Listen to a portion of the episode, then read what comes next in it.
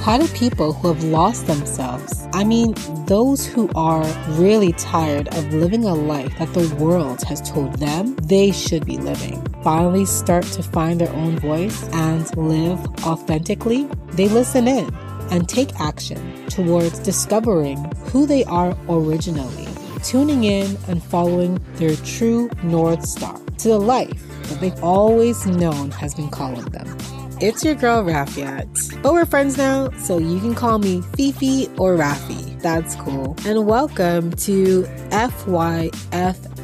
Follow your first mind podcast. And if you felt that way, then this podcast is for you. Let's jump into it.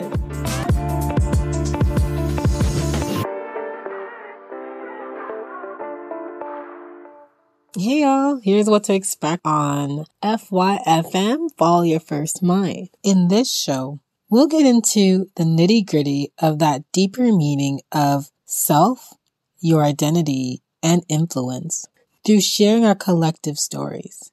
I will be sharing my life interviewing amazing guests who've walked the walk, fell down, got bruised, and got back up. So you don't have to. At least so you can avoid some landmines along the way. I'm giving you a variety of practical and applicable inspiration for your life today, no matter what stage you're at. Here, we're calling you higher to a higher understanding, purpose, and faith through tuning into that quiet nudge. You know, your intuition or knowing.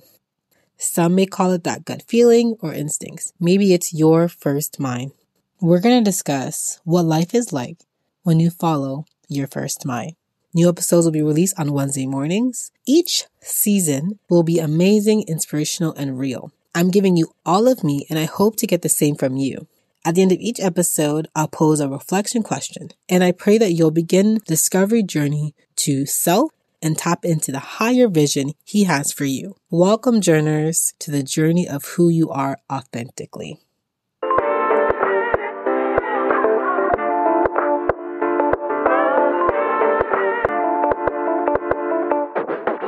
Hey y'all, how'd you enjoy the episode? Okay, now it's your turn. How's your week been so far? Hopefully, it's going just so you like.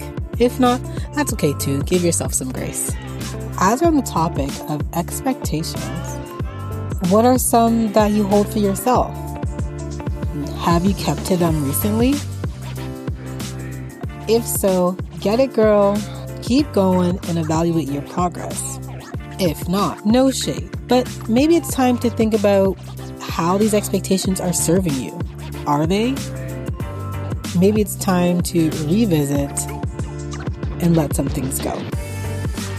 Give yourself some grace and continue on the journey. See you next time.